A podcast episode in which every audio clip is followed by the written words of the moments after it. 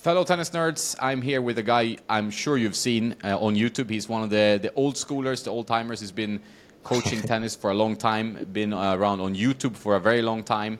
Uh, does great videos. He also has Real Tennis, which is a channel with actual competitive matches, which I think you should watch. And he's also written a book called Essential Tennis, uh, which is doing well on Amazon and, and everywhere else, pretty much. So, welcome to the podcast, Ian. Thanks, Jonas. I love uh, talking tennis. I love, especially having conversations with content creators. It's a very small group of people that's that's doing it full time ish and like really trying to do a good job. Really appreciate your content a lot. You're doing a fantastic job.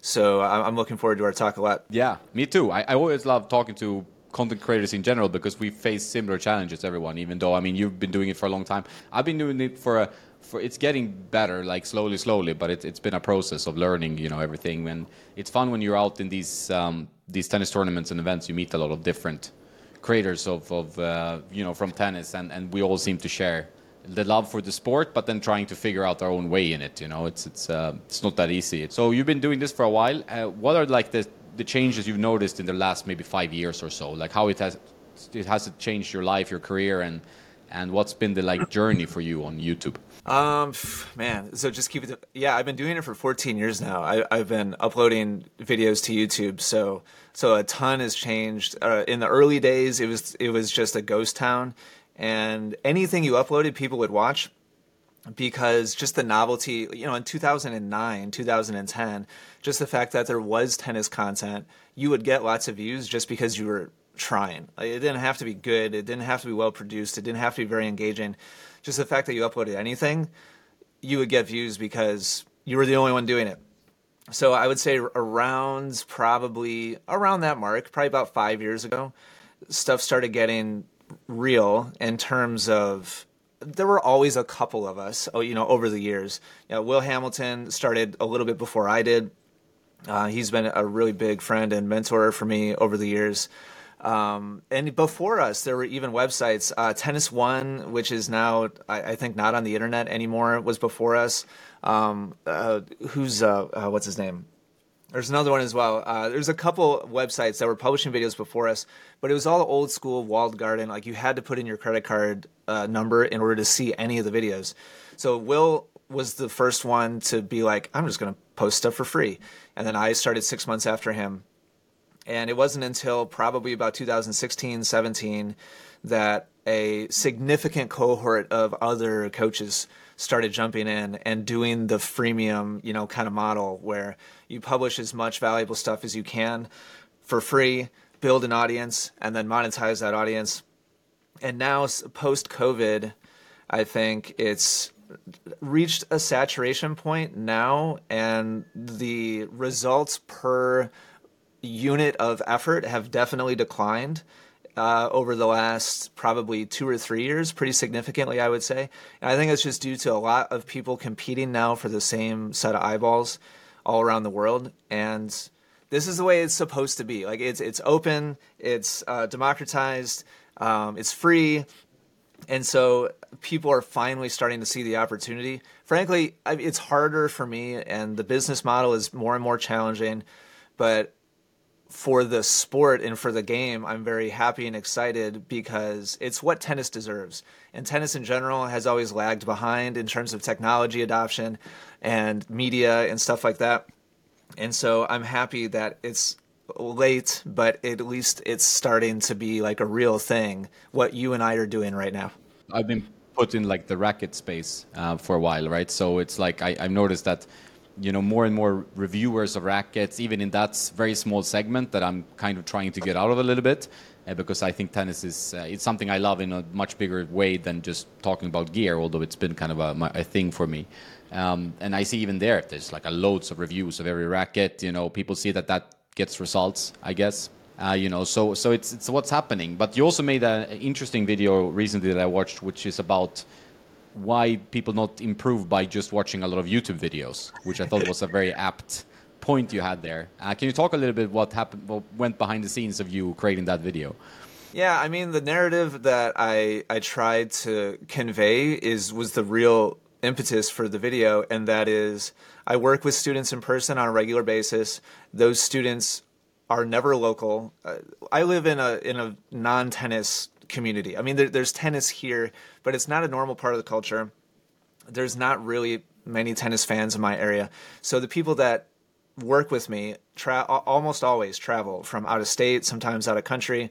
And so it's generally my first time meeting them, unless it's a repeat student. And these people have spent years and years consuming everything that I create, along with tons of other pieces of content from other coaches that are doing a fantastic job and providing really valuable resources. And yet I notice a pattern of student after student after student after student all needing the same things, even though I've already created 100 videos about how to fix all those things.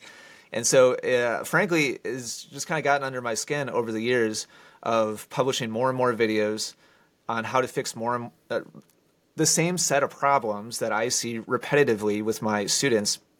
But student after student marches in the door, and they st- I have to fix. I, I'm doing the same thing, the same drills with like different players from all different parts of the world and it's like, well, you saw this video, right? And they're like, oh yeah, I, I know I'm supposed to do like X, Y, Z.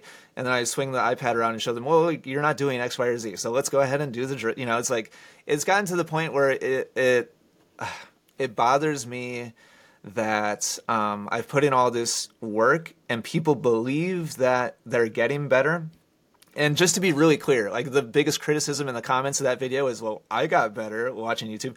Well, yes, people are getting better from watching lessons on YouTube but the core fundamental essential you know elements that need to change to make significant jumps in level by and large are staying stuck and that's why I made that video. To Just kind of call out the pattern that I'm seeing between the consumption of media and the changing of habits is not directly correlated. and uh, I, I, felt it was a really important message to put out there since I'm if you want to call it a problem, I'm part of the problem by continuing to to uh, produce and create and publish all these pieces of content. No, I think it was, was a great point because I think one thing that you highlight really well in the book as well is that to improve in tennis is it's a head scratcher. Like I mean, in the beginning you can make quick steps if you're athletic, if you have some ball ability. But once you reach a certain level and you play, for example, you usually get into patterns, which you talk about a lot, like you play the same guy, you play twice a week, uh, it's not really room for improvement. You don't, you know, try to work on those ingrained habits. Because uh, I like the way you put it that you really need to, like, the more you do a bad habit, the more ingrained in the system it gets, and harder it is to change later on. Like, and I've, you know, I've been a victim of that, and I think many players have all the time in tennis. It's such a difficult sport, and uh, I think it, it's a very good point that you you need to approach it pretty seriously to to improve. You can't just like watch a video and okay, I'm going to do this in my next match because you know tennis is not that that easy to change. Um, that being said, do you think that is one of the reasons like you've seen such a growth in pickleball and stuff like because tennis is so difficult? is that like why uh, pickleball is growing? Yeah, I mean, li- listen, I, I don't.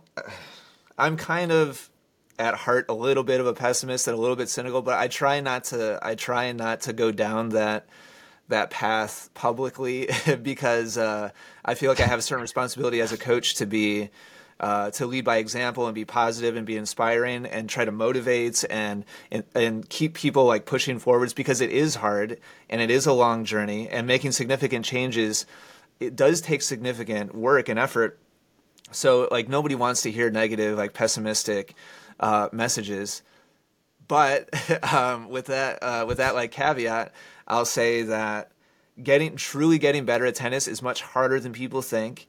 And I would say humans, uh, by and large, we want to take the path of least resistance. And and so and yes, pickleball is much easier than tennis. Um, it's a it's a great game. I, have I've played it. I, I've received some coaching in pickleball. Um, uh, I have no interest in like switching or having to take up any part of my schedule because I still just love the challenge, the mental, the physical, the tactical challenge of tennis is just much, much more attractive to me still. As long as I feel like I have a little bit of juice to squeeze athletically, um, I'll always be drawn uh, to the challenge of tennis. Um, and so, yeah, I think that's definitely part of it. And it's part of why. Um, people want to be told that there's an easy path, and, that's myself included. You know, if if somebody knocked on my door today and said, "Hey, I could double your audience, I could double your email list, I could double your business tomorrow," just like sign here on the dotted line, I'd be I'd be very hard pressed not to sign on the dotted line. I'd have to I'd have to read through that agreement very very closely because that would be super attractive. So I'm not saying this from like a um, a condescending or judgmental. You know, it's just human nature. So over the years, and I heard I listened to a little bit of your uh, interview with with uh, Nicola, and um, he was talking about. Uh, he just touched on this very briefly. He said something to the effect of the the lessons that I feel the strongest about, like almost always do the worst. Like it just doesn't get the views because it's something usually that's a little bit deeper, something that's a little bit more nuanced, something that takes a little bit more unpacking and explaining, and or it takes requires a little bit more effort or work or or like dedication to actually make it pay off in the end. And those things just don't they don't have legs. Like those ideas just aren't sexy. They're they're not exciting and they're not going to get the clicks. And so, um, and that's one of my biggest struggles over the years being a content creator is the the hard things are what makes me the most excited, but it's what does the worst in an algorithmic landscape. Uh, and so, yeah, I think that's a big reason why pickleball has you can start playing competently even without a, a racket sports like background in in like five or ten minutes, and you can have fun and you can enjoy it. And that's the whole point of of a pastime or a hobby is to is to enjoy yourself and, and to have a good time. And so it's yeah, I think it's easy to see why pickleball has taken off the way it has.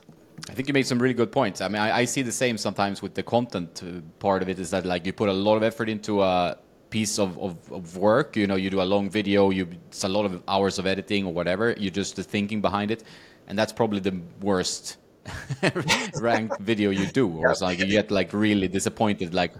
All right, so this is how the world works. I, I put in a lot of effort, and then you know I, I do a, a racket uh, review video, which is relatively e- natural and easy for me. That's a much more interesting video. Um, so that's a, that's a frustration. I think like in, in defense of tennis, and I, I do enjoy pickleball. I do enjoy padel, which is extremely big in Europe. Um, it's it's that tennis has the depth and that things that require a lot of work are beautiful in a way, right? Like it's like it's it's good that it requires a lot of work. It's it's a it's a healthy thing for a yeah. human being that is not super easy. I think in, in today's society to strive for something that's challenging is a good thing. So I, I, I like when players and I'm not like giving pickleball any shit. It's like I like when players say, you know, I tried this, I tried padel, I tried pickleball, but I like the challenge of tennis, you know. I yeah, see that happen sometimes. Do you see that as well? Like people come back, yeah. Come back like after trying pickleball? Yeah, yeah, or or other sports, yeah. Um, no, not a lot. Oh, I, well, so here's the thing. Like I, I have a very thick filter between like the people that I spend time with are super fans of what I do. So they're like everybody I work with is is a lifer in in tennis. Uh, uh, uh, pending some kind of worst case scenario illness or like injury uh, you know, get, getting sidelined against their will. Uh, the people I spend time with are, are all in. They're 100%, you know, pot committed. And, and I'm super blessed to be able to uh, to be in that position um, and to be able to spend time with people that are that are that driven and that dedicated. So so I personally don't see I don't work with people that are kind of like wishy washy and like oh try this and try that. Um, yeah, so I, I, I'm I'm very blessed. I get to work with people who are extremely passionate, and and so I, I love every minute that I, I, spend with people like that. Yeah, I think that is the um, the feeling you have to have when you're a, you're a coach, and, you, the, and that's the love that you you bring every day. Because otherwise, it's it can be a quite frustrating job at some points, you know, in trying to help people improve. But what would you say as is as a tennis coach is your main strength uh, when you work with players? My special my specialization is changing old bad habits. And so my my average student has already has played tennis for a long time. I almost never work with beginners. Um, I almost never work with junior players. Um, my my average student is probably like 55. Started playing tennis when they were a kid. Stopped playing tennis when they got into their like career and started a family and kind of like was head down and in like family and career mode for a while now their kids are older and they're making good money and now some time is freeing up and they have some ability to invest in a hobby again. And they're thinking back about how much they enjoyed tennis when they were in like high school or maybe in, in college. And now they're picking it back up. They've been playing a couple years and they've plateaued wherever their local wherever they're from. They've already kind of been around the circuit been to different clubs worked with different coaches and they're enjoying the game they're happy they're back in it but after five six maybe ten years of of working at it they feel like they're just not getting the results that they should be and they feel stuck. And and that's when they come and and see me. And that that's like over and over and over and over again. That's the the story that i hear. Um, if you watch the content the most boring content i publish is just me working with students. And i would say i specialize in being able to analyze somebody's movements and technique and how they swing the racket very quickly because i've only taught with video for over a decade now. It's the only way that I teach.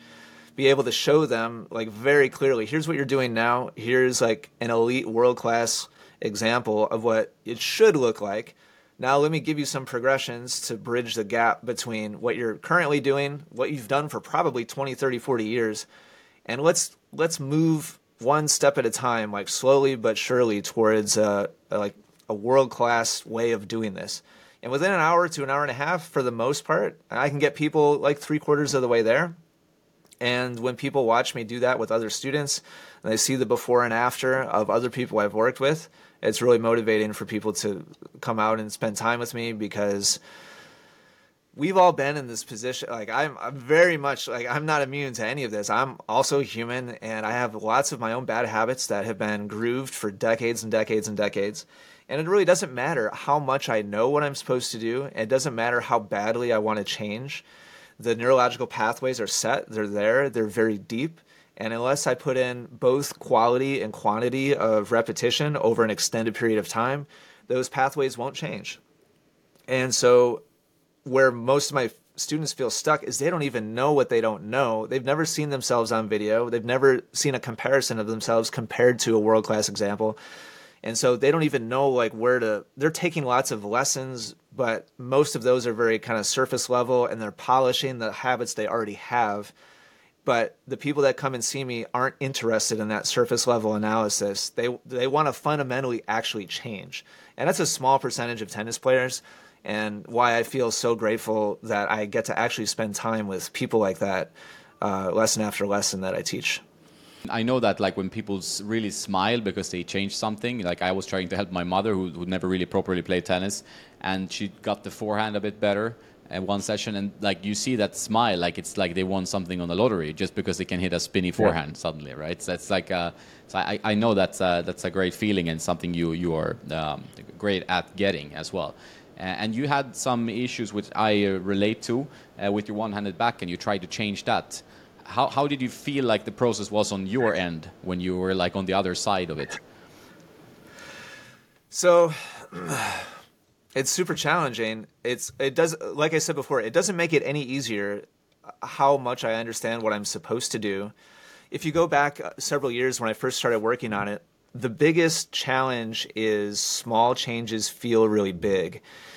Like meaning uh, um, small meaning objectively. Like let's just say I do a poor job of rotating my upper body, and I always have. You know, for for 30 years, I haven't coiled my upper body at all.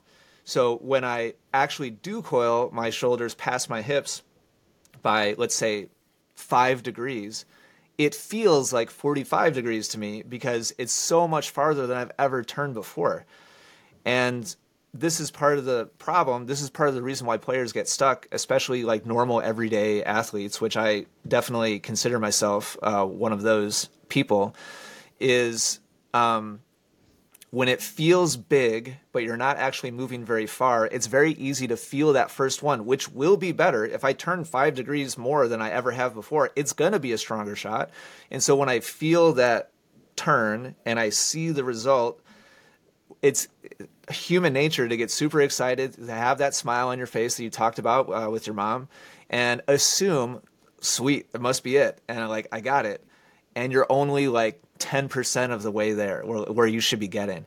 And so that's the that's the hard part, and especially since video is not a normal part of the culture in tennis, not as a player, not as a coach. It's just it's still weird, which is which is just incredibly frustrating for me.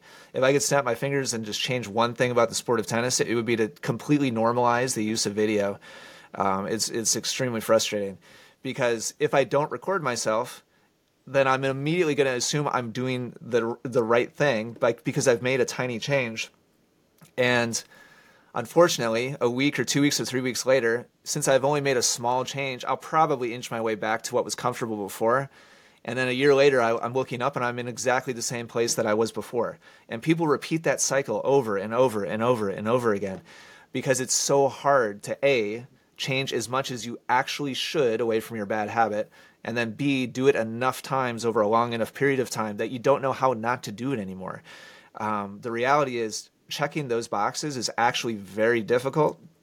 And so that was my experience. You know, I, I thought I was making progress. I would check the video and be like, well, hell, I'm not even close. And repeat, repeat, repeat. You know, try to go farther. Okay, it's a little farther, but I'm still I'm still not there. It's the same. I, it's the exact same for me as it was for all of my students. And the unfortunate thing is, um, I'm like in the meat of both my family life and my business life. And so I don't have realistically that I, I could like I could do worse at business or I could do worse at family and I could do better at my one-handed backhand.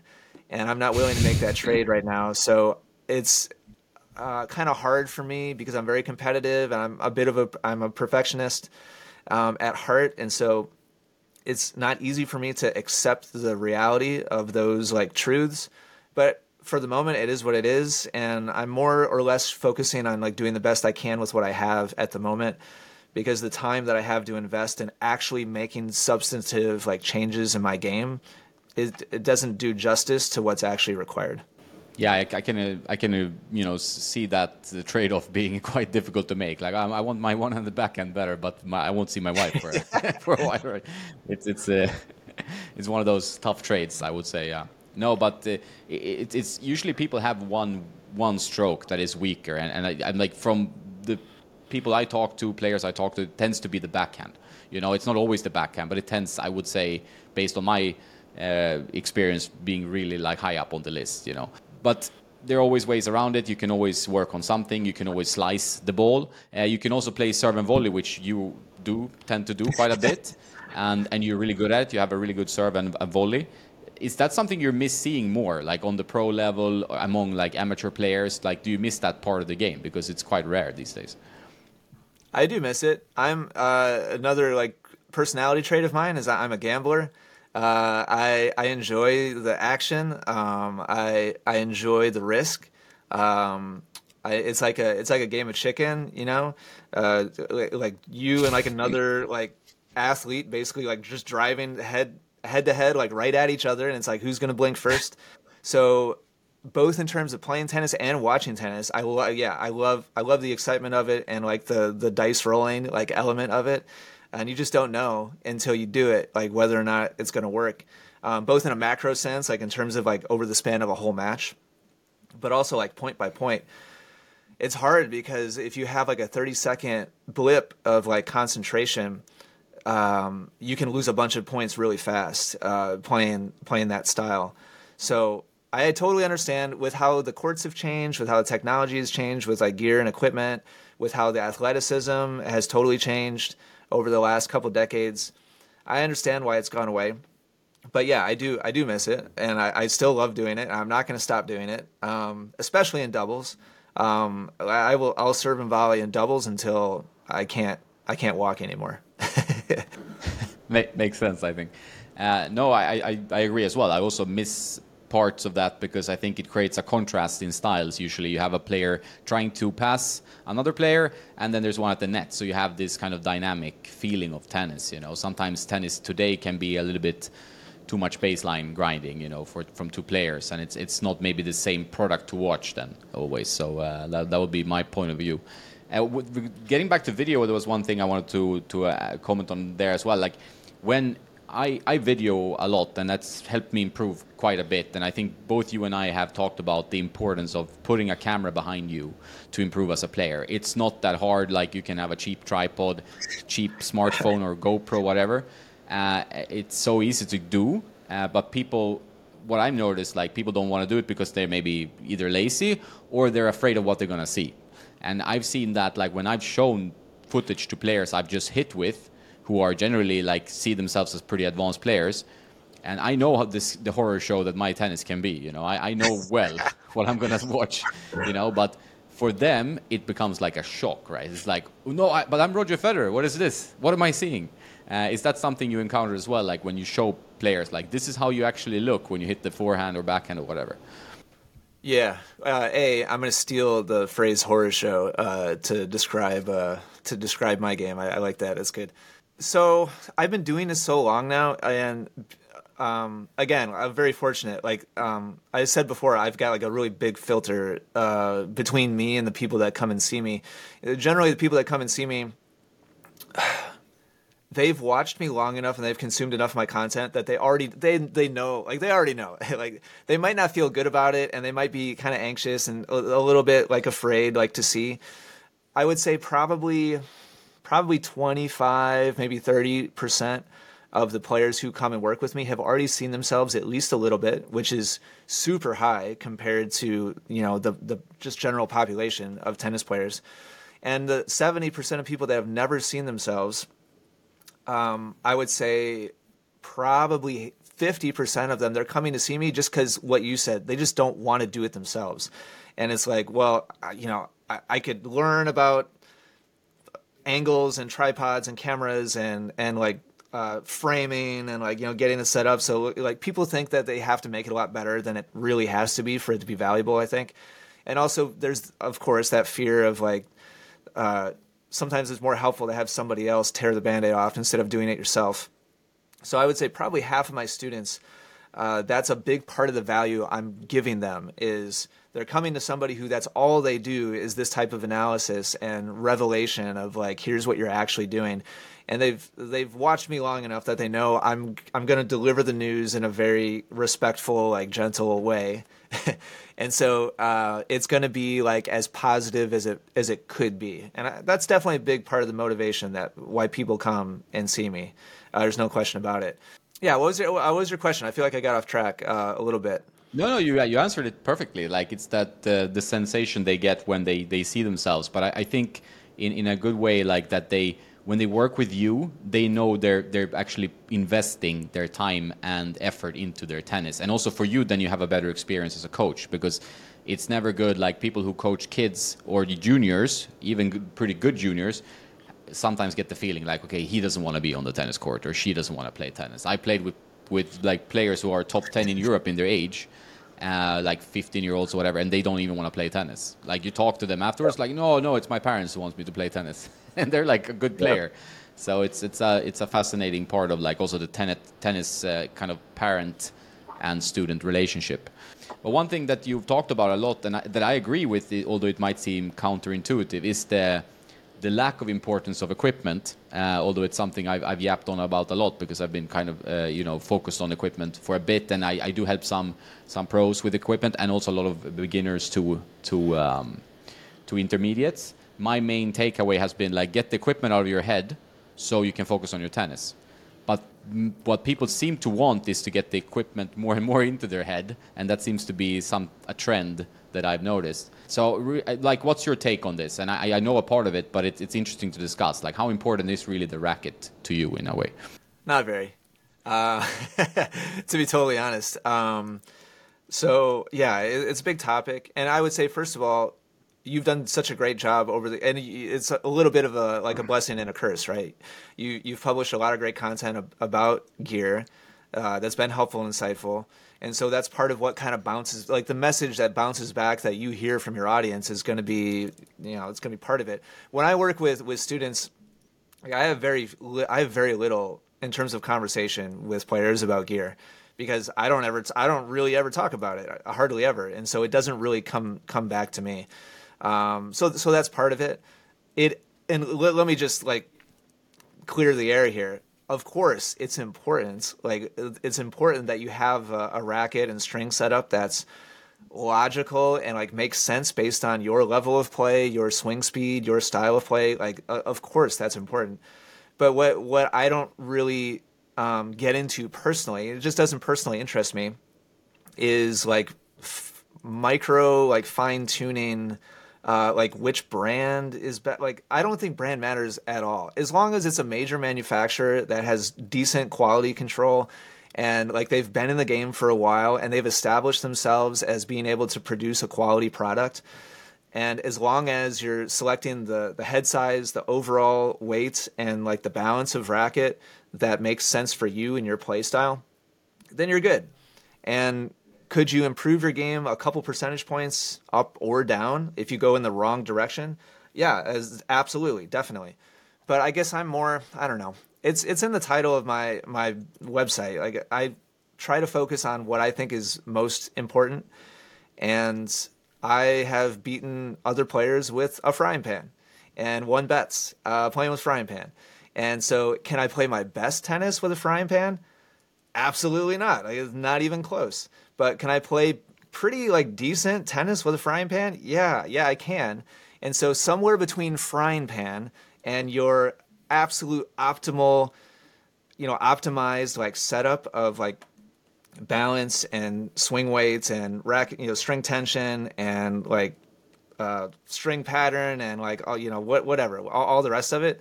Somewhere in between those two extremes, um, like a big chunk of that, like fifty percent of that spectrum, probably, you're gonna be like right in the ballpark of your performance uh, capacity day in and day out. And I think changing fundamental habits, like let's just pick the split step.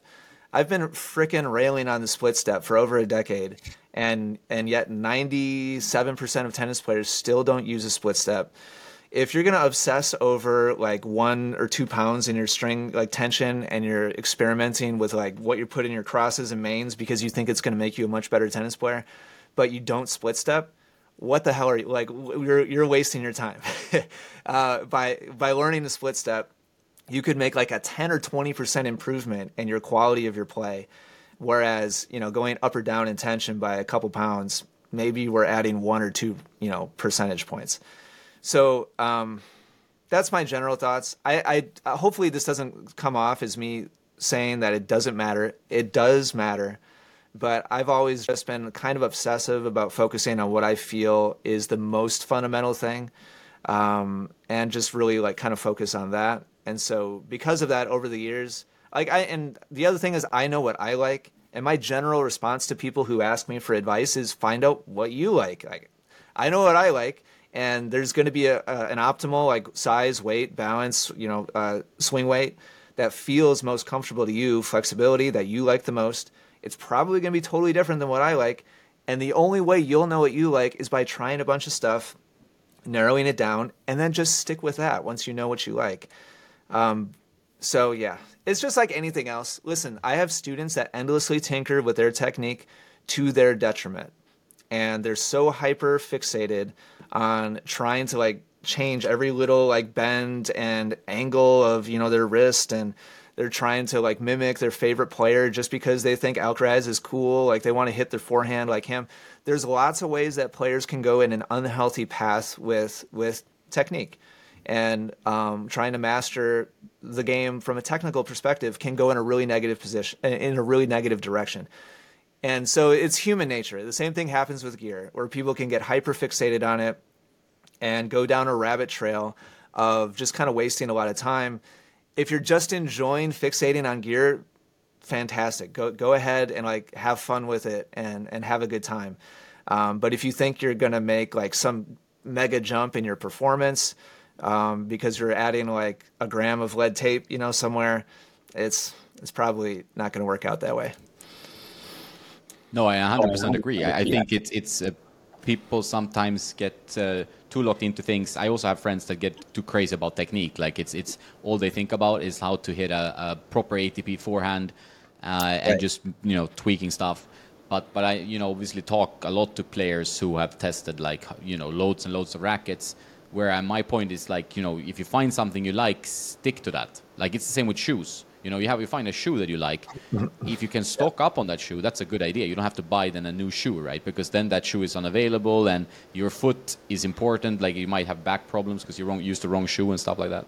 Similar to rackets, like oh, you find a racket string, I like it. Maybe you can stock up, like buy four rackets, it lasts you a while, and uh, you're good. You don't have to look at racket reviews, you know. And I, I generally think that's like like common sense is usually the best when it comes to technique, when it comes to rackets, strings, whatever, you know. So it's like that common sense. Don't waste too much time unless you love it, and it becomes your kind of passion thing, you know. So I, I, I completely agree. I think Nicola was also pointing this out, you know, when we talked, and I think a lot of players have the same opinion. Like, find what you like, don't go down the rabbit hole, and uh, stick to that. Then try to work on on fundamental stuff. And then now we get to kind of a point where I think some people put maybe the least amount of effort in, at least in my experience, is like the, the strategy and the tactics of like how do you construct a point, no matter if you're only slicing or uh, you know moonballing a lot or whatever you're doing. Um, and that's something obviously you work with a lot as well. And and uh, how do you feel like that, like the reception of like proper tennis tactics and strategy is among the tennis community today? Um, I think it's it's really good. It's really positive. I, I think people inherently understand the the value of it. I think what the biggest misunderstanding is that there's blind spots and there's gaps between feel and real, just like there is with technique. I think it's intuitive for people to understand that okay, like it f- might feel like I'm doing something with my racket or my body, but the video might show that I'm doing something a little different. But when it comes to let's say what patterns you tend to play, do you tend to hit more cross court or down the line? Uh, do you tend to hit flatter more with more topspin? Um, do you tend to take more risk or, or less risk? I think people assume that well, it's me making the decisions out there, so of course, like I, am I'm, I'm totally like in tune with what it is that the decisions that I'm making. And in my experience coaching, that's not true at all.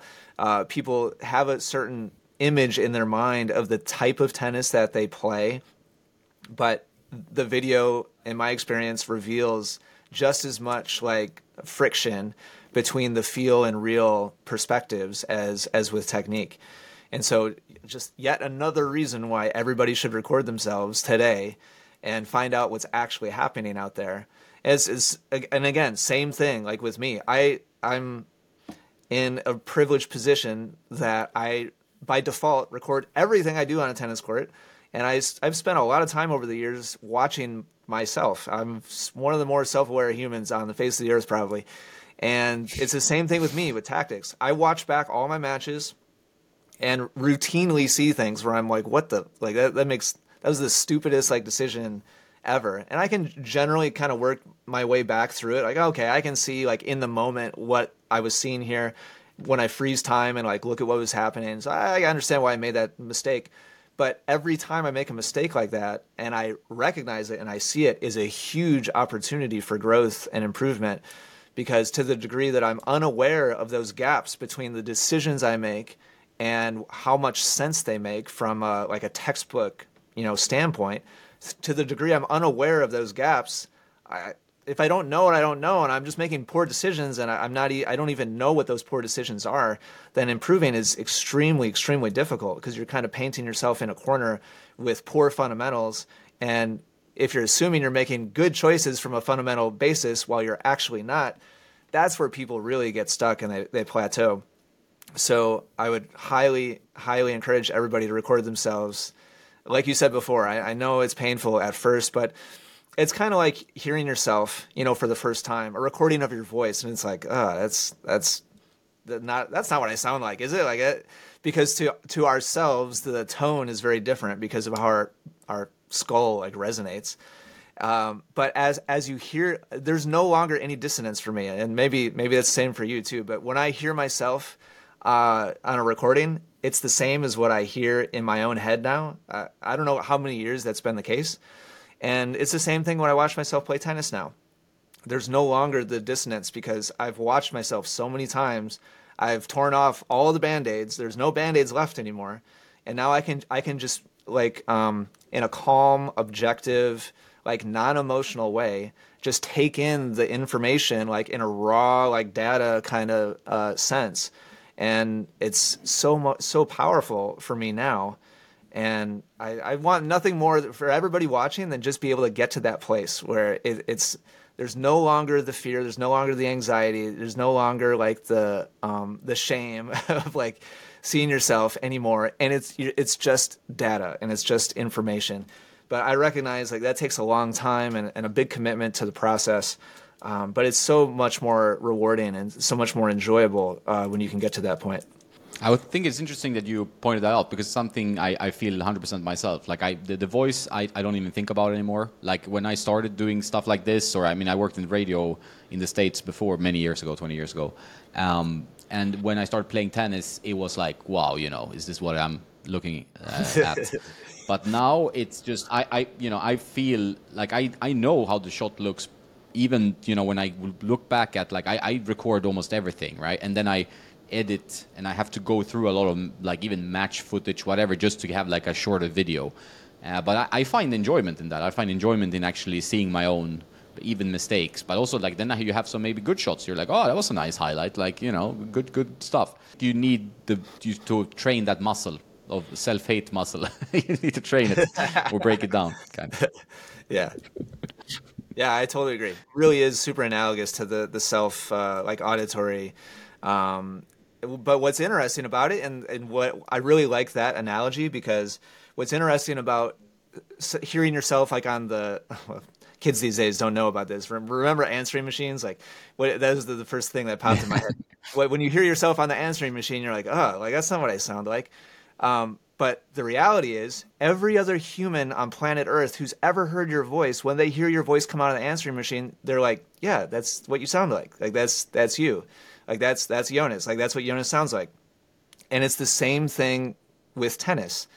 When you watch yourself on video for the first time and you're like, "Uh, like that that's that's not me. Like that's that's not Ian. Like I, I feel so different than that. Like there's no this must be a mistake. Like I'm a much better tennis player in my own head than that.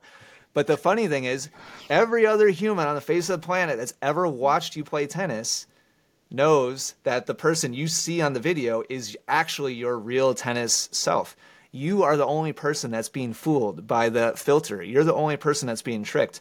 And so, uh, in my experience, when I point that out to people, they're like, "Oh yeah, I guess like, wouldn't you actually like to know who you really are? Wouldn't that maybe be valuable?"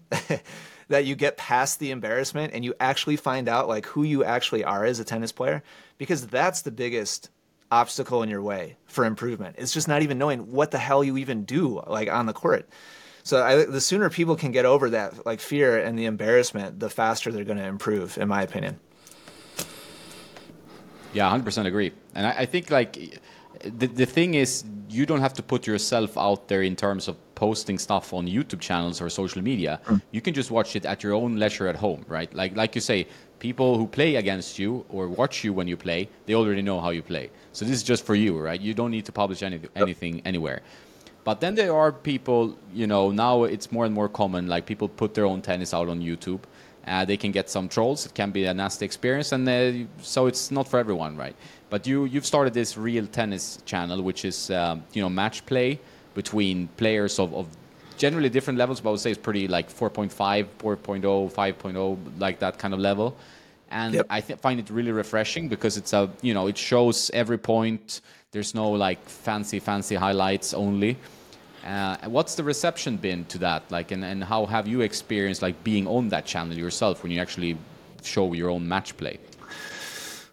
I'll, I'll start with the second question first. I I, I, mentioned earlier that I'm I'm uh, a bit of an adrenaline junkie, and um, and I you know I I like uh, I love competition and I, and I love being in the face of like failure like that.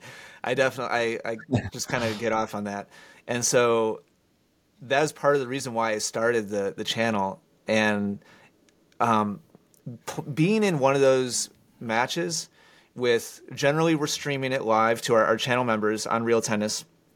We're recording it with uh, I don't know how many. Let's see, one, two, three, four. Uh, it was four or five cameras um, there's two peers, there's two like other coaches that are watching and doing live commentary, like in a commentary booth. And I, ten, and, and tennis is my job. Like tennis is my profession.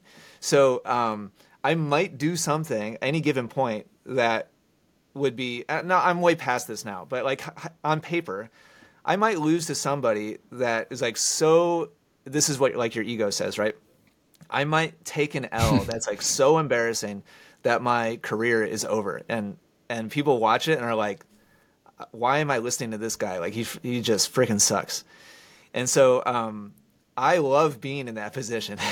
Maybe I'm a little I'm a little bit uh, sick, but um, it feels to me like I, I, played three years of college tennis, and it feel that is the closest like I've come to that feeling where it's like all your teammates and peers are watching. The result matters for like the results of the team. Like the the pressure of like the whole rest of the team is like on your shoulders, and it's like this is like the pinnacle of the competitive career for just about everybody who's there uh, parents are there, you know, watching. Other team is watching. Coaches are watching, and so the real tennis matches are the closest thing I've felt to that kind of like experience of competition. And player after player that comes on the channel for the first time, when I interview them afterwards, and I ask them how it was. Um, they say the same thing. Like a lot of the players on the channel have accomplished really amazing things in terms of like national rankings or playing, you know, in a fancy like D1 college and they're like, this is like the most pressure I've ever felt uh, coming on the real tennis court. and I so I love being a part of that experience, and I love providing that experience for other adrenaline, you know, junkies, and watching them and seeing how they deal with it and seeing how they uh, manage the the pressure and the expectations. So that's what it's like to play on the channel, and I think the response, honestly, I'm I I was hoping that it would be much more mainstream reception but it just like everything else that I do, it looks like it's it's more of a, a, a niche thing, and I was hoping it would kind of, you know, uh, just like everybody who makes content, of course, I, I was hoping it would kind of blow up and like become a big thing, because the people who do enjoy it, who do watch it, uh, a comment that I see over and over and over again is this is way better than watching professional tennis because of the way that we engineer it and we get real time feedback from players and we edit it together so that it's like a story arc and we, we kind of dramatize it, you know, a little bit with the editing and the music and, and stuff like that and like the matchups and like re- rematches and stuff like that uh, and the commentary and so we, we try hard to make it as entertaining and dramatic as possible while still staying true to like the what really happened uh, in the match. And I was I was hoping that would become like a big kind of phenomenon. And I, I I'm still like just to be clear, like I'm really proud of what we create and what we do is um, really special. But um, so for people who appreciate that kind of storytelling the feedback is extremely strong, super positive, and people really love it and appreciate it. But between you and me and whoever else listens, I was definitely hoping that it was going to kind of become a bigger thing. But it looks like it's going to be more of a, a more of a niche uh, audience. That sounds like my life pretty much. it's like it's as always you yeah, do something. Okay, maybe this this could have some wings. That's a classic, I think. Uh, but it's it's funny because I, it's also a thing I could see have really strong legs to move and, and, and create like a you know emotion around around the tennis world because I really like the production format. I like that it's it feels like a vulnerable situation where people you know have to be very honest when they have to speak in between you know and, yeah. and that's really how tennis should be framed I think and also pro tennis sometimes lose out because the drama is not there and the storytelling even from the commentators is not quite there. Like it's it just feels a little bit stale, and something we could improve. And then you have channels like uh, Winston Du, for example, that he also does like match play, and that's doing really well. So I, I don't like for me YouTube is a mystery. Like I, I, I, if someone wants YouTube consulting, they should go to anyone but me because I don't understand anything about this stuff. let's let's talk about that a little bit because I've I've listened to your other uh, interviews with creators, and I, I feel like I, I've been around this game for a really long time. I've invested a lot in my own education and I, I don't think it's as mysterious as as people make it out to be. I think I think what makes it feel mysterious is we have a all humans have like a hardcore like filter between our brain and what is actually happening in real life and that filter is our our own preferences our our ego and uh, not wanting to embarrass ourselves um, the way we think that things should be done uh, all of that really kind of paints like what we see in, in everyday life. You know, not just in tennis or making YouTube videos. The reality of the the algorithm is it's going to reward the best video, and the best video is purely subjective based on the audience. And so when we upload a video that does poorly, um, humans didn't enjoy it. and when we upload a video that kills it, humans really, really loved it. And that's it. And that's the whole game. And so um, if you if you try to back your way into it from like an analytical perspective, like oh, I need to have this many camera angles and I need to like cut, you know, the angle this many times and I need to have like animations and like titles on the screen. And you, you go at it from a tactical uh, perspective, which is what I think almost all of us do that are creators. Um, then you're just always going to be chasing your tail because you'll, you'll upload one video that crushes it and you're like, oh man, I put the little like graphic in the corner like this time. Like, oh, that, that really made it do better. And it's, it's all is not true at all. What it really comes down to is A is the core idea is like the the theme and like the bones of the the concept itself. Is it intriguing in and of itself to humans? And if the answer is no, you don't have a shot ever. It doesn't even matter how good the rest of it is. It doesn't matter how good the camera quality is. It doesn't matter how good the audio quality is. If the core structure of the idea of the the eh, like every video that you upload is like uh, it's a a story. It's got a beginning, a middle, and the end, and and, and an end. And if the concept on paper out of the gate isn't very intriguing, then it never even has a chance. So, A, the concept has to be attractive to humans. And then B, in the first 10 seconds, if you don't pay off that good concept and make people believe that you're going to actually reveal whatever it is that you promised to reveal, or you double down on the intrigue and you make them believe that I'm in for like a journey here, and I, am what I just signed up for is like a, a ride that's going to be uh, enjoyable and maybe emotional uh, maybe revelatory, and I'm going to learn something like kind of secret that like nobody knows. There has to be some emotional, like human hook that gets set in the first couple seconds of the the video that pays off the big concept that you promised in the thumbnail and the title. And so if you do the thumbnail and the title and you kill it, but you don't pay it off in the first like 10, 15 seconds and reassure people, yes, you're actually going to receive what it is that you were hoping, in the first couple seconds, now you've you've lost again, and nobody's going to watch it. It, it basically comes down to clicks and then retention, clicks and retention. You won't get the clicks unless the big picture theme is is hot, and if the big picture theme is hot, but the retention is garbage because you didn't pay it off and you're not leaving breadcrumbs and you're not kind of stringing them along in a respectful way uh, where they feel like, wow, I'm enjoying this, you know, journey. That's the retention part of it. If the retention's poor, then it doesn't matter if you get clicks. YouTube won't promote it. So um, it's really very simple. It is like super basic. You either get the the the clicks and the retention, or you don't get views. If you get one or the other, like you've you've uploaded videos, I'm sure that have an average watch time that like crushes, and maybe it's like 10 minutes or 20 minutes or something but the big idea isn't sexy enough or intriguing enough to get the clicks. You need the clicks and the retention. And once you start figuring out how to get both pieces, then you can you can scale to the moon. And and that's basically it. And uh, I know what gets clicks and retention, and I've made so many freaking videos over the years that um, that there's there's certain like topics that I, I just don't want to talk about anymore.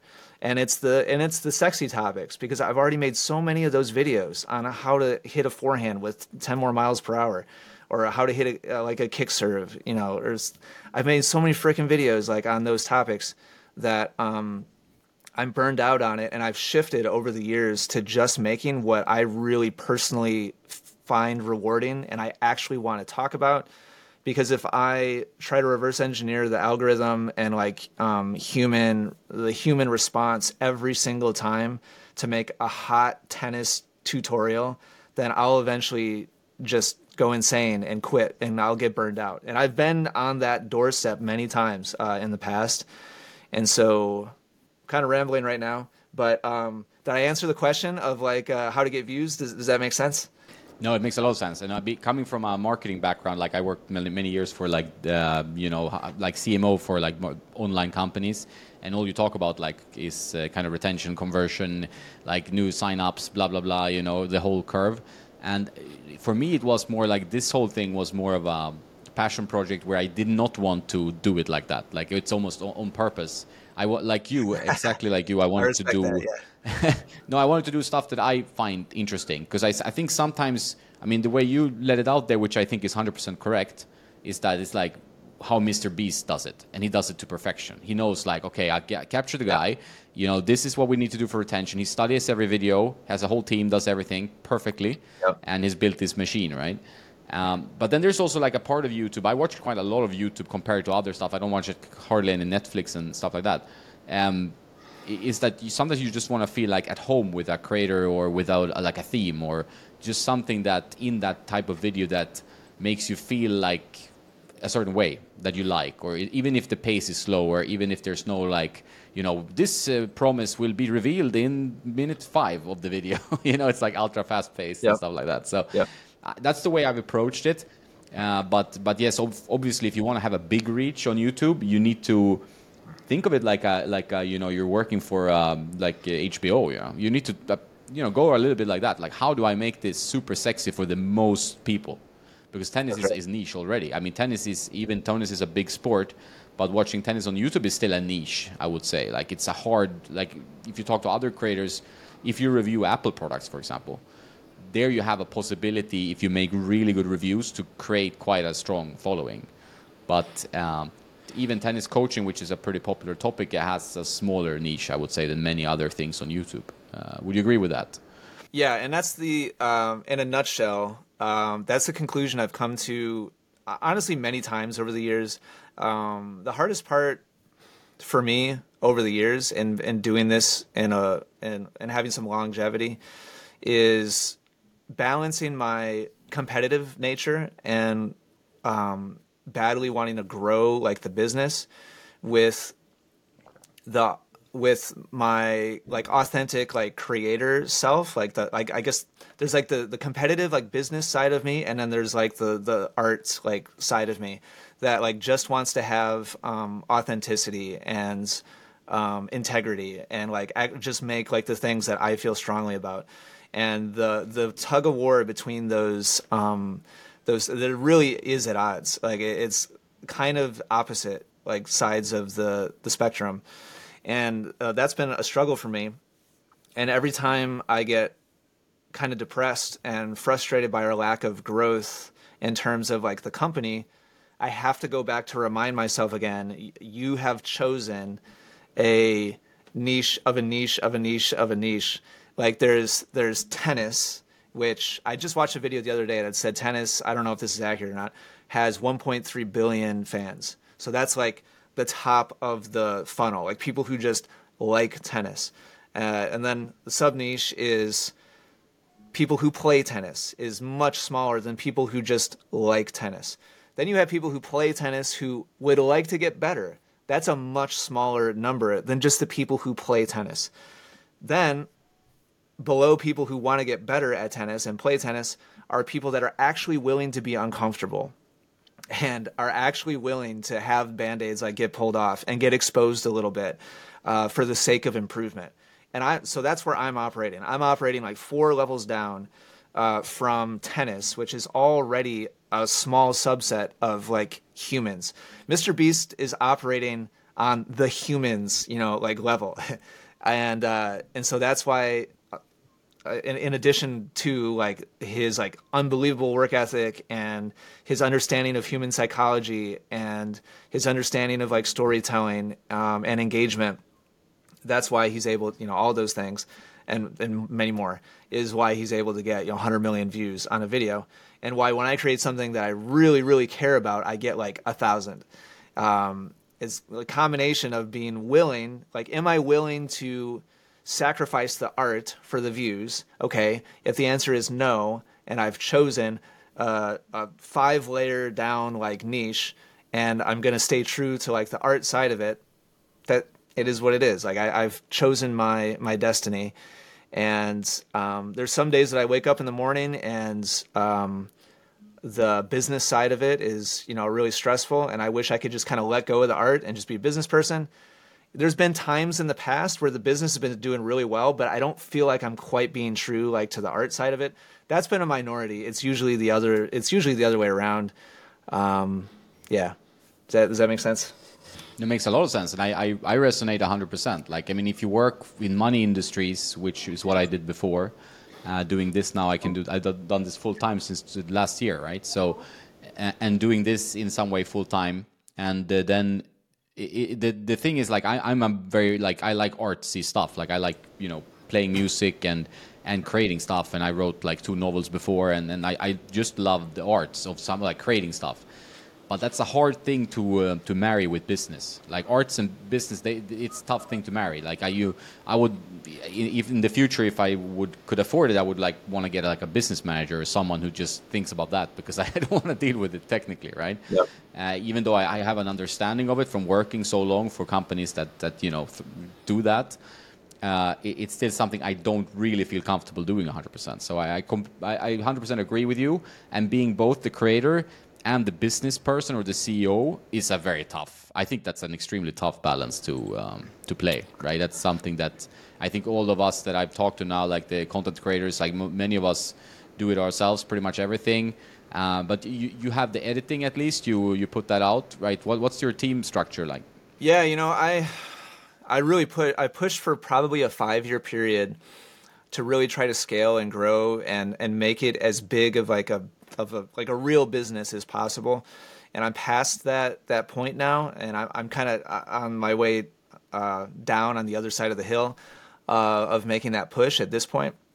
Um, at our peak, we had I think seven full time uh, team members, a combination of coaches and editors and um, uh, business and like marketing uh, consultants and and stuff like that and uh, right now it's me and two full-time editors and a like a customer service slash coach a customer service manager who just like every day he manages our inbox. So like like things that i'm not willing to do anymore i would i, I actually really enjoy editing. Like i like editing but it's just as an i'm not a great editor. A like the guys who edit my stuff are way better better editors than me. They can do it better than me faster than me anyway. Um, b it's not like the unique value that I bring to the organization. Uh, the unique value I bring to the organization is making students happy, giving them incredible experiences so that they continue to support the business, and come coming up with content, whether it's paid content or free content, that's as engaging and widespread as possible, so that it again supports you know the business. Um, if I'm not spending my time on those things, then I'm I'm probably not maximizing like our our results. So I outsourced editing starting like eight or nine years ago, and I'm still involved very much in the creative process. Um, I certain videos I am um, I do you know notes on. We have like a team chat, you know, the editors, and so um, on more creative videos, we'll put in the first cut, and then all of us will like give notes. The editor goes back, cuts it again, gives a second draft. We'll give notes again. so I'm still part of like the the creative process, but it doesn't make sense for me to push those buttons and like click the mouse like for those things because it's not my strength. And I would say that's the number one like pitfall that creators fall into uh, when they get stuck in terms of making it like a real business um, is they don't let they don't let go. They're not comfortable letting other people uh, do things that they would rather control. And as long as you have to be touching everything, it can't ever get bigger than the number of hours that you put into it. The only way to grow like a real like sustainable business is to let go of things and let other people do it for you. And finding the right people is maybe the hardest part. Um, there's just a lot of trial and error in that process, and a lot of like giving people test projects and saying sorry, it's not going to work until you find the right people. And it's it's it's a pain in the ass up front, but then when you find when you do find the right person, it unbelievably just frees your time and your brain and your creativity and it's the only way to to make stuff like what we do uh, bigger and better so as long as i can i'm gonna it would really be a shame for me to have to go back to editing editing my own stuff because that would just simply mean that i just can't like the the bottleneck would be would be tiny at that point if i had to edit my own stuff um, the only way i'm able to do multiple channels and multiple styles of content uh, to provide like entertainment and value to multiple types of people is because I let other people touch my stuff. And if I didn't let anybody touch my stuff, I'd be serving a much smaller audience with a much more narrow type of content. And for some people, that's enough, and that's that's fantastic. Um, but if you want to grow your reach and and help more people, then it's critical to let other people into the process. Yeah, 100% agree. I think it's letting go is tough. Like I'm uh, also a kind of controlish person and you know having an editor would be a, a, relief but then you feel like oh but maybe that's not where i should put the effort like because the editing i kind of like although i'm not good either uh, and i see like the, there are channels that are like felix for example for tennis brothers he does a very good job editing himself it seems like but it's also going to be a time issue at some point you know it's, it's technically seems to be that case always because editing something that to be really good is a real craft uh, for people who haven't edited videos, it's uh, I can tell you that's that's not that easy. It, it, looks easy with the timeline just doing that, but if you if you want to be really good at it, it's quite tough, you know. Yeah. So talking about um, videos and editing and all that stuff, um, do you have other like social media channels that you put effort into, or you like you focused on YouTube as the main kind of um, vehicle of, of uh, essential tennis?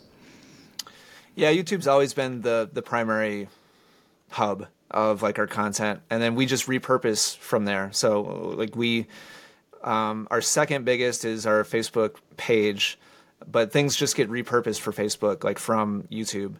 Uh, most of our long form content just you know we, we just upload the same file over to facebook. Uh, and then instagram is number three um, obviously things have to be formatted significantly different for instagram so I, I like that YouTube started doing the short form content because it just makes it that much easier for us to to mirror you know similar content between different platforms. Um, but yeah, it's it's that it's in that order for us right now. Uh, YouTube has always been number one, and then Facebook, and then Instagram after that. Yeah, makes sense. TikTok, interested or uninterested? You know, we made an account like years and years ago, and I, we uploaded a couple of things. But remember what, when I described our core like student like we're talking about somebody who's 55 yeah. uh, like professional like kids are older um, they're not on tiktok so I, I know we could get a lot of views if we focused on that but it wouldn't serve our, our core demographic uh, our core demographic is very it's in that order it's uh, youtube facebook and then uh, instagram and so yeah as tiktok matures and the audience matures maybe we'd put more time into it but right now we're not talking about maturing you have a, a pretty large family. How many kids do you have? Is it four or five? You have quite a few, right? Oh no, you must have heard me talking about my brother. My brother James, uh, his, his, wife is expecting their fifth uh, later this year. I have two kids. I have a 13 year old and a 10 year old. Oh yeah, yeah, that, that might have been it. But still, like, do do you have any visions or plans or ideas to get them to play tennis, or they have other hobbies? Zero. they have other hobbies. Yeah. Um, before I had yeah. children uh, I made a promise to myself that I was I was not going to be a a tennis parent. Um, not that I would like keep them from playing tennis if they wanted to, but uh, having spent my entire life around uh, a game and uh, watching the behavior of parents and and watching parent after parent destroy their relationship uh, with their child like in very sad, like um, catastrophic, like emotionally catastrophic uh, ways. Um, I mean, really, truly, uh, images come to mind that just make me so so sad. And um, so before I even had children, like I, I, would be next to those courts, like teaching lessons and like feeling like so much pity for these kids. And uh, I just made a promise to myself um, a long time ago that when I had kids, uh, I was not gonna I was not gonna hurt them like that. Um, and so I've been very, very, very like hands off with my kids in the sense that uh, we allow them to have whatever whatever interest, like whatever's piquing their their interest at the moment. Like we we totally allow them the space and the time, and if necessary, the money to uh, to go pursue that. And um, I think it's really important to let kids like um, explore and be their own human, and uh, not get in the way of that uh, process. So they've both in like one hour pockets like shown interest in tennis. Like they both have tennis rackets, and we have we have tennis balls around the house. And uh, I would say probably six times a year, uh, my kids say, "Hey, let's play tennis," and we go into the street and we hit the ball back and forth for like 15 minutes, and then and then they're good for a couple months again. And uh, so that's that's my kids' involvement with uh, with tennis. I think that's a very healthy take because it's also something that I've seen so much around, like traveling around the tennis scene, tennis world, in different countries. Is that like you know you see these very toxic parents? I'm not saying all parents are toxic because obviously there are no. success stories yeah. and there are very you know healthy relationships. But uh, it's it's almost like a famous um, cliche, almost like this, the tennis parent who's kind of like forcing their daughter or son to, to stay yep. in tennis. And uh, I think it's a difficult relationship. Uh, what do you think of these pros that still have their parents as coaches? Like, uh, you know, uh, Stefanos, I've, you know, uh, hung out a bit with, and uh, then we have other ones.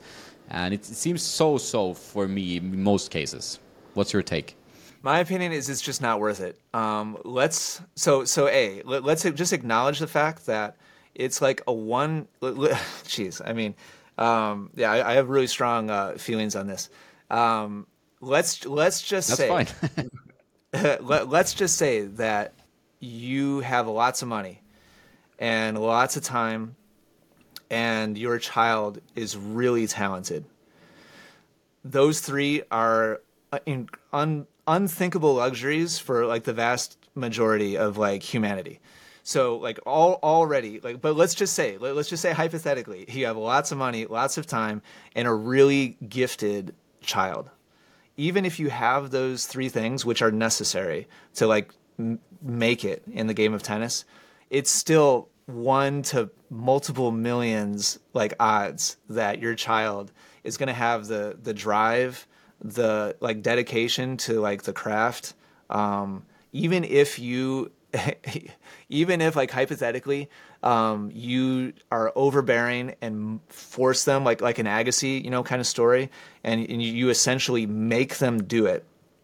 The odds of them actually being good enough and actually trying hard enough to be successful at a level where it actually is ROI positive, like it actually pays like back more than what you invested, is is astronomically just terrible, terrible, terrible odds.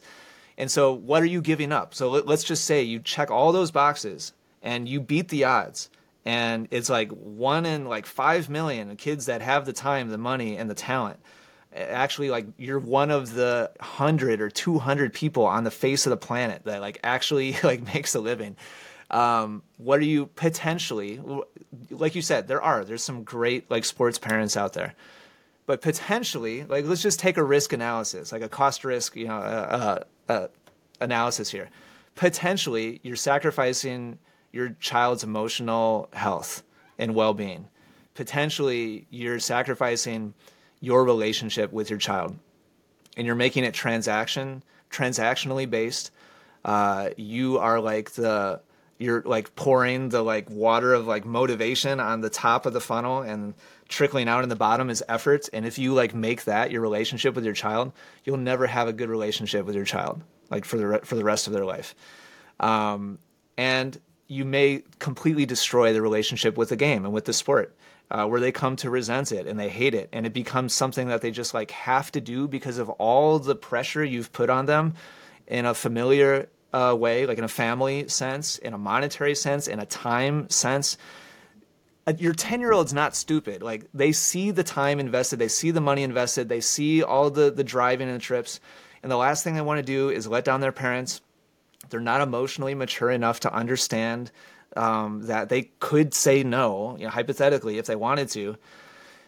You're giving up so much for a tiny, tiny, tiny possibility that they're going to make it. And it's just crazy to me that parents go hard and choose the path of like giving it a shot. And I, you know, they they just don't know. Like they just don't understand. They think their child is special. Um, they think their child is like the one. Um, and their judgment is just clouded. They don't have the understanding or the, the perspective of like being able to see the whole game. They don't know what they're really asking. So I'm not blaming them. Like every every parent wants what's best for their child. I'm not trying to say it's um, th- these are like evil people by any stretch of the imagination, but there's a lot of really just a lot of really tragic uh, situations out there. My my personal opinion is it's not worth the risk to to try it.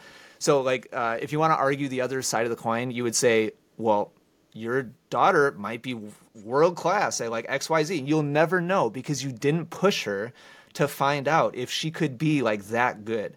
And what I'm saying is it's not worth the counterbalance, it's not worth the flip side for me. It's not worth the downside risk. I would much rather preserve my relationship with my child, um, have them feel loved and nurtured and supported, and give them the freedom to explore themselves because the odds of them being world class in anything are just unbelievably low. So I'm not willing to take the the risk, even if it means sacrificing potentially their like ultimate potential, you know, in something, whatever whatever that means in air quotes. That's a very good point, and I think I've seen that a lot, and I think people underestimate how expensive, time consuming, soul consuming sometimes. I mean, like eh, to, to be a professional tennis player. It's not like if you play like a team sport, like you have a you have a whole team.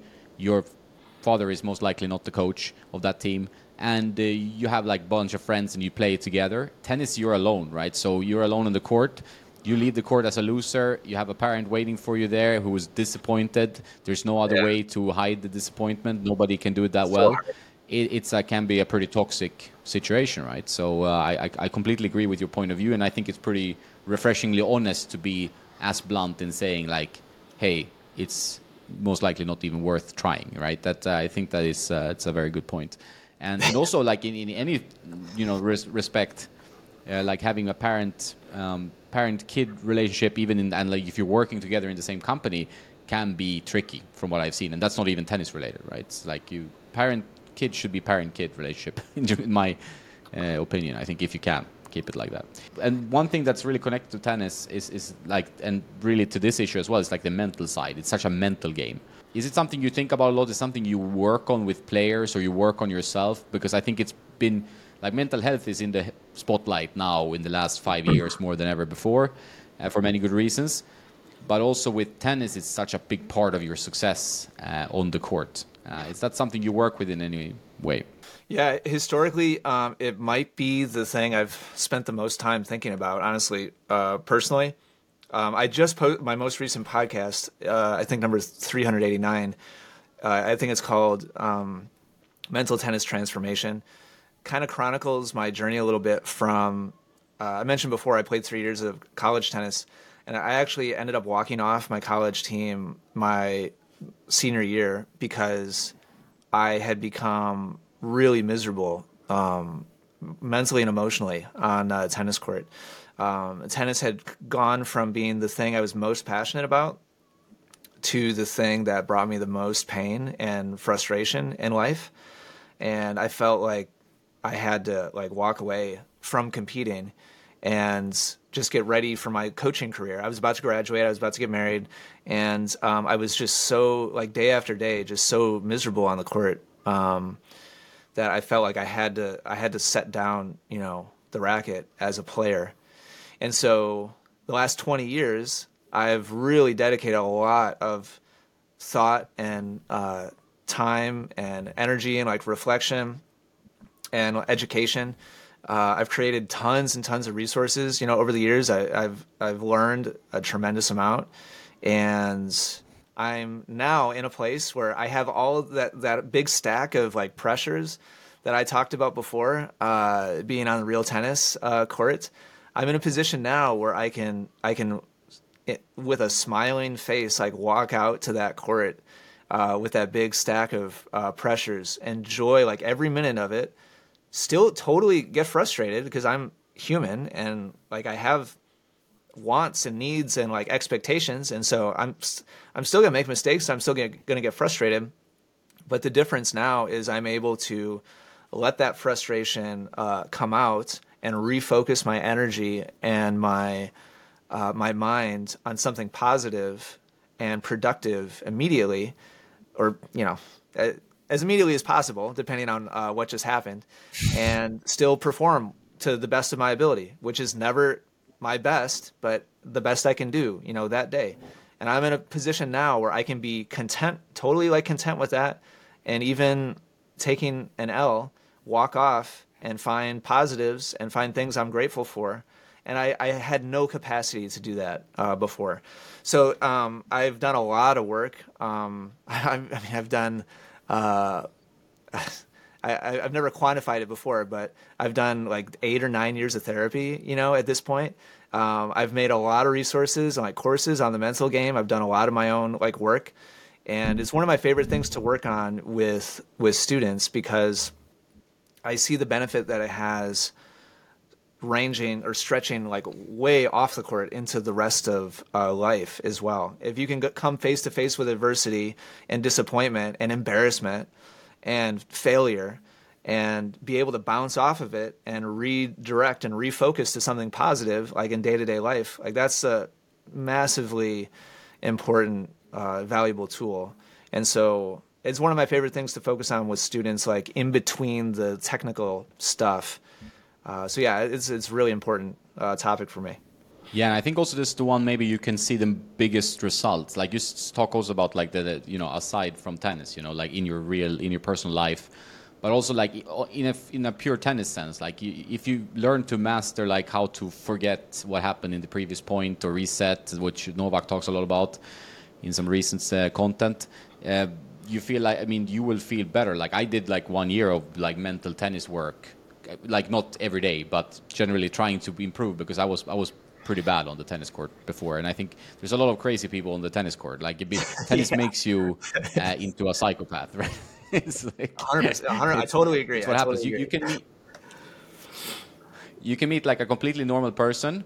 Uh, this happened to me in this ITF. I played the ITF Seniors Tour here in Spain, and um, and like some players are really good. Like they play futures, they played something, and then now they're like 40, so they're playing on that tour and they go there and you have a chat you know you, are you know more advanced in life whatever you feel. And then one game in and there's like a huge argument about a line call which is completely pointless. Yeah. and suddenly the person you thought like yeah it seems like a nice guy he's like i'm gonna punch this guy in the face. You know, it's like this is what tennis does to you i think. So it's so good to try to master what you can control right? And when you see someone go off the rails uh, on the other side of the net, it's a, it's a positive for you because you're not going off the rails and you can use that to win the match, probably, right? Tennis is one of those. Uh, I, I call it UFC with rackets. You know, people don't like it's so competitive as a sport that it's it's almost physically like I, I you know when you play other sports i never feel like the same kind of competitive viciousness that i feel when i play a non-prize money tennis match mm. do, do, do, you agree with that like the competitive aspect of tennis is a huge strength, but it can also lead to some, uh, yeah, uh, less fortunate behavior. Yeah, I agree, and I think I think it really psychologically stems back to what you pointed out earlier about the challenge of of a child playing a solo sport, where you're like literally like on a stage, like you're on a you're on a like a flat like platform um, that's like roped off. Like, like, you said, it's like that's a great analogy. It's it's like UFC. Um, like you're in a cage uh, with a like a stage in the yeah. middle of it. Everybody is like standing around and like looking down on your performance, and it's imp- it's impossible without significant significant like per- personal awareness and effort and work and like reflection to to put yourself in that in that space and not go kind of crazy. Um, I yeah, I hundred percent. I, I used to be right up there, like with the worst of them. My my outbursts were internally like um, focused. Like it was like self anger and like hatred and like shame. Like that was that was my like I didn't I didn't externalize it. It was internal, but it was really really bad. So I I, to- I completely understand like the uh, how triggering um, it can be and yeah, it's because it's definitely because of the format, because of the unique way that it, it puts people um, under a microscope, and you know you're under a microscope. And I think I don't know that it's like a natural human thing to be able to deal with that. Like we're wired to be like communal creatures, you know, to like to like be in like a society together that's like uh, nurturing and like uplifting and like supportive. And uh, when you walk onto the tennis court, all of that disappears, and you're just alone and you're exposed. And so the worst, yeah, the worst, it brings out the worst uh, of people, and sometimes the best in people, and that's what makes it such a such a great game, and, and a big reason why I love it so much. Like I, I, I used to be the same. I used to be like horrible negative self talk, which they say generally is more damaging than if someone outside stood and screamed that at you from from afar. You know, so it's like pretty pretty bad to be conducting self talk. And now, now you, you and you see that all the time where people are really like they're so upset with just watching. I was in Kyrgios um, next to his box at Stuttgart, and he was repeating a hundred million times how much he hated tennis, how much he sucked at tennis. It was just like all you hear, all you heard because you were quite close. It was like, this cannot be good. this this yeah, is, can be something else, right? And he still won the match. But uh, yeah, he probably didn't feel feel good doing so. so that that's that shows tennis like how, how it is and how easy it is to blame like external factors as well for what's going on inside your head. You know, suddenly the the the court is bad, the racket is wrong. Uh, your opponent is annoying for whatever reason. He wasn't annoying when you were winning 6-3, but now he's really annoying in the second set and uh, it's, it's like um, you know it's like someone is studying you in a lab right? There's some alien outside. It's like let's put these two people on this kind of gladiator arena and we see if they you know lose their shit. Talking to you i like you're a, you're a wise guy. I, I can really tell that straight away. And also the way you do your videos you have, you think about things more deeply than just like the nature of just improving in tennis and stuff. And uh, and I think that's really nice. And I think that's a lot of like you can always take things out of videos that are not just tennis related uh, which which is great. And now I'm going to change uh, tack completely. Have you watched Breakpoint? No. So we so I'm a terrible uh, example for tennis uh, fans. Um, I uh, earlier I was talking about how like I've kind of optimized my life for for business and for for family. And like ten- my personal tennis like comes after that. Um, and tennis other than my own tennis is like way down the list like after that. And so yeah. I very rarely watch tennis. Um, i really i don't keep up with the tour at all. Um, I, I, do a little bit. Like I, I subscribe to some content creators i really love that do tour news uh, coffee, shout out to matt at uh, coffee break tennis is by far the i wish he would upload more um, but in my opinion, he's by far the best tour news uh, resource. Incredibly uh, entertaining and also very like insightful. So like I keep up with like the big stuff that's that's going on, but um, I don't really watch TV. Um, I'm, I'm pretty boring, you know, apart from uh, like family and uh, and business life. Um, we haven't had Netflix for a while, so so I, I haven't if I had Netflix, I probably would have watched it by now. But we just don't have it, and I, I just don't go to the trouble of like of uh, stealing somebody else's login. So so I haven't watched it yet, but it sounds like it was really really well done, and I'm sure someday I'll I'll take the time to watch it. Yeah, it's, it's the sec- second season. I would say if you get that time, I'm the same with TV. I don't have really time where I don't take my time to do that. But it, it the second season was much better than the first one. Like that re- relates more to their previous productions. They did one on golf, which was very good, and the one on the Formula One, which was the start of it. And the second one, you get closer to everything, and it's up it feels more organic. The first one was more like, do you know the rules of tennis?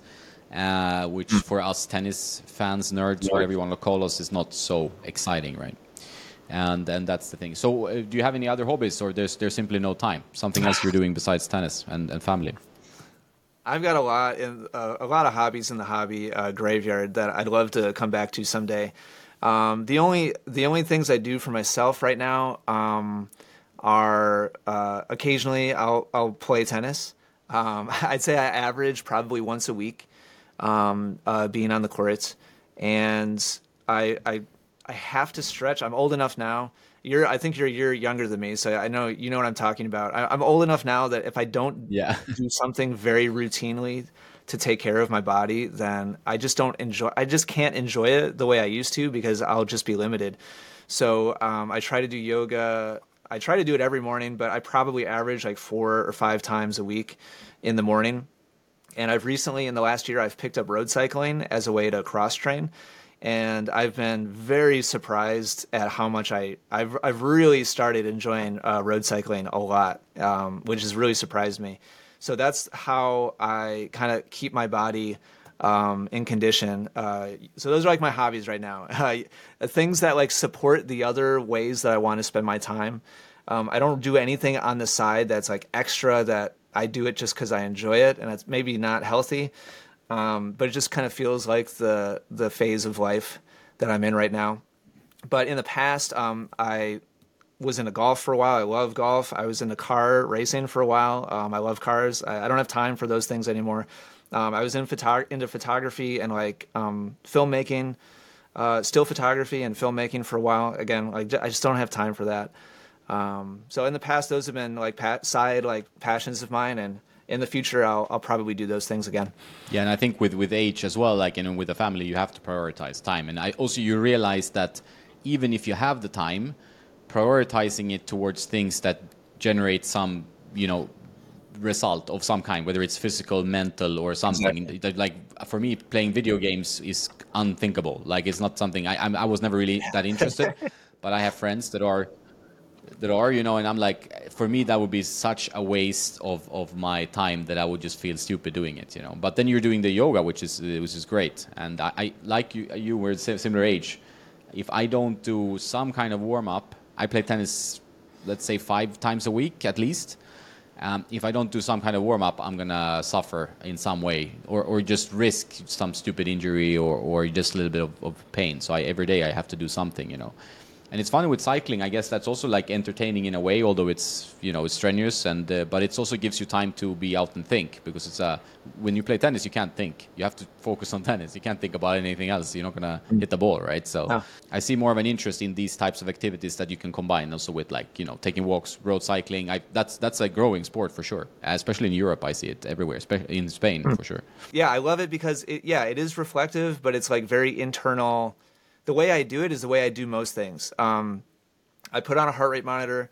Uh, I've got my I've got my phone uh, right there, like facing me, so I can I can track like my route and where I'm going, and track my my speed and my heart rate um, in real time.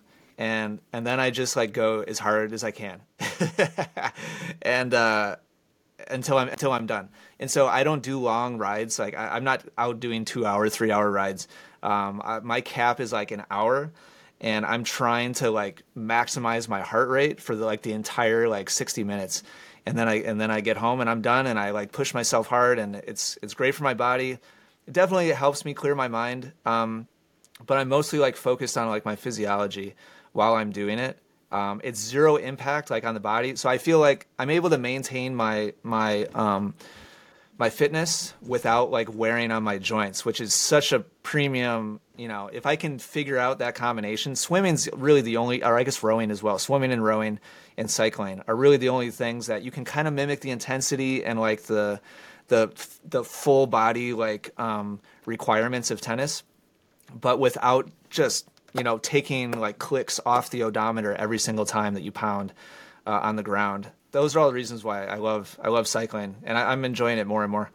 Yeah, you, yeah, you see, uh, uh, some tennis players go, go to like um, triathlon. Like I have several friends, like Magnus Norman. I, I don't know that well, but but he's a, a famous example, like the coach of Stan. Uh, but also other friends who used to play like pro and then they go to triathlon, right? Because they they need that massive endorphin rush of extreme, um, you know, endurance and and physical exertion. And I, I think that that kind of sh shines the light on how physical tennis is because people don't realize if you don't play tennis, if you don't yeah. like watch tennis really up close live, for example, you don't know how much you know you put no. in your body, how much you have to really be strong and fast, and and also have the reaction speed of a tiger to just play tennis on on a decent level. I would say so. Uh, is that something you, you see with your students, for example, if you have somewhat older students, are are they also like in tune with that their body needs to uh, stay in tune no to be honest i feel i feel like most and this is just human nature i think i, I think most people that i work with only really pay attention closely when they when they have to, and that that's how we all operate, right? For the, for the most part, like once something really starts hurting to the point where it gets in the way of what you want to do, that's when it's like, okay, I gotta like pay attention to this. But I think your average tennis player, which is you know very like the sweet spot of like the people that I'm working with, uh, your average tennis player doesn't do much off the court. And instead they view tennis as like that's their exercise. And i think you can hmm. get away with that pretty well until about our age. Like I, at least in my experience and what i've seen like around me uh, until you hit your 40s you can get away with that but if you're going to go into your 50s 60s and play three four times a week and not do something supplementary off the court it's it's just not going to go you're not going to last very long because tennis does take a lot out of the body. It's not additive. Like it, in a certain sense, it is. Like it's better than sitting on the couch and watching Netflix and eating Doritos. Um, so it's like better than doing nothing. But it will take out of your system. It will provide you know impact and it will provide stress and strain and repetitive. I mean, you think about like a tennis ball colliding uh, with your racket that's connected to your body again and again and again some unless you're incredibly efficient and fluid and smooth, something has to give eventually. And same thing with your knees, same thing with your hips. Um, so I, I'm trying to take it serious. I'm I'm playing the long game. Like I want to be a killer, like 85's national player. Um, that's like what I'm. That's what I'm like shooting for. I don't have the talent to have been like a great junior player or a great college player or a great like open level, you know, men's player but watch out. In like 40 years, I'm gonna be I'm gonna be dominating the uh, the national. That's what I'm shooting for. The national scene. I like that. I like playing the long game. I think that makes sense. Uh, no, my father is uh, completely tennis nerding out in uh, recent 10 years. So my stepfather, but uh, we're super close. But he's he's been he replaced both knees, and now he's running like a, a boy again, pretty much. So and wow. he plays tennis as much as I do. I mean, he would play every day if he could, you know. But uh, it, so he, he's going for also like 85. so we'll see. He's 65 now, so he has like 20 years to improve a lot. we'll see how it goes. Attaboy. Uh, no, I, love but, I love that attitude. Yeah, you, you kind of like that people anyone who shows like a, a, dedication, passion to improve in whatever really in life, uh, especially as an older age, I think, think is even more impressive. It's, it's just like heartwarming. I think that's, that's, such a thing. Totally agree. Uh, I've been taking a lot of your time on the 4th of July. We've had a huge lag. I don't know what's up with my internet. I never had any problems before, but yesterday was also weird with, with Rick or two days ago. Um, so uh, yeah, I'm sorry about the, the lagging issue. Uh, probably on my end apparently, but but we've managed it pretty well because it's not that easy to uh, to converse fluid like in a fluid way when there's like you know it's like you're on this space station and I'm here down on Earth and we're trying to find like a common ground to to hear each other. No, you did you did really well. Um, a you, you you wouldn't know this unless you've like studied it or you've done it yourself. Um, but there's a there's a whole skill set to uh, to interviewing. Um, I can tell you know, you've been in media and you've you've worked on it and you've been intentional and, and mindful about it. Uh, you did a you did a really fantastic job. Same with all the rest of your your content. I, I love watching your stuff. Um, really a pleasure talking to you today, and I, hopefully your audience gets some value out of it and they they enjoy it. Yeah, when it's when it's from you, I'm sure they will get value out of it, and I, I really got value out of it myself. Uh, so if you want to check out Ian's stuff, if you haven't already, essentialtennis.com, and there's the Essential Tennis YouTube channel, Real Tennis, a bunch of channels. There's Instagram and all that stuff, but you'll find it through Essential Tennis. He's also written a book which I've read, which is great, called Essential Tennis. So we're making it easy for you guys to to find him out there in the in the ether. Uh, so big thanks and happy Fourth of July, Ian, and I hope to talk to you again with less lag. Thank you, Jonas. It was a pleasure. I'm I'm happy to uh, have another conversation anytime. You're doing a fantastic job. Keep up the good work with your content, and uh, hopefully, people watching enjoyed our talk. Thanks a lot.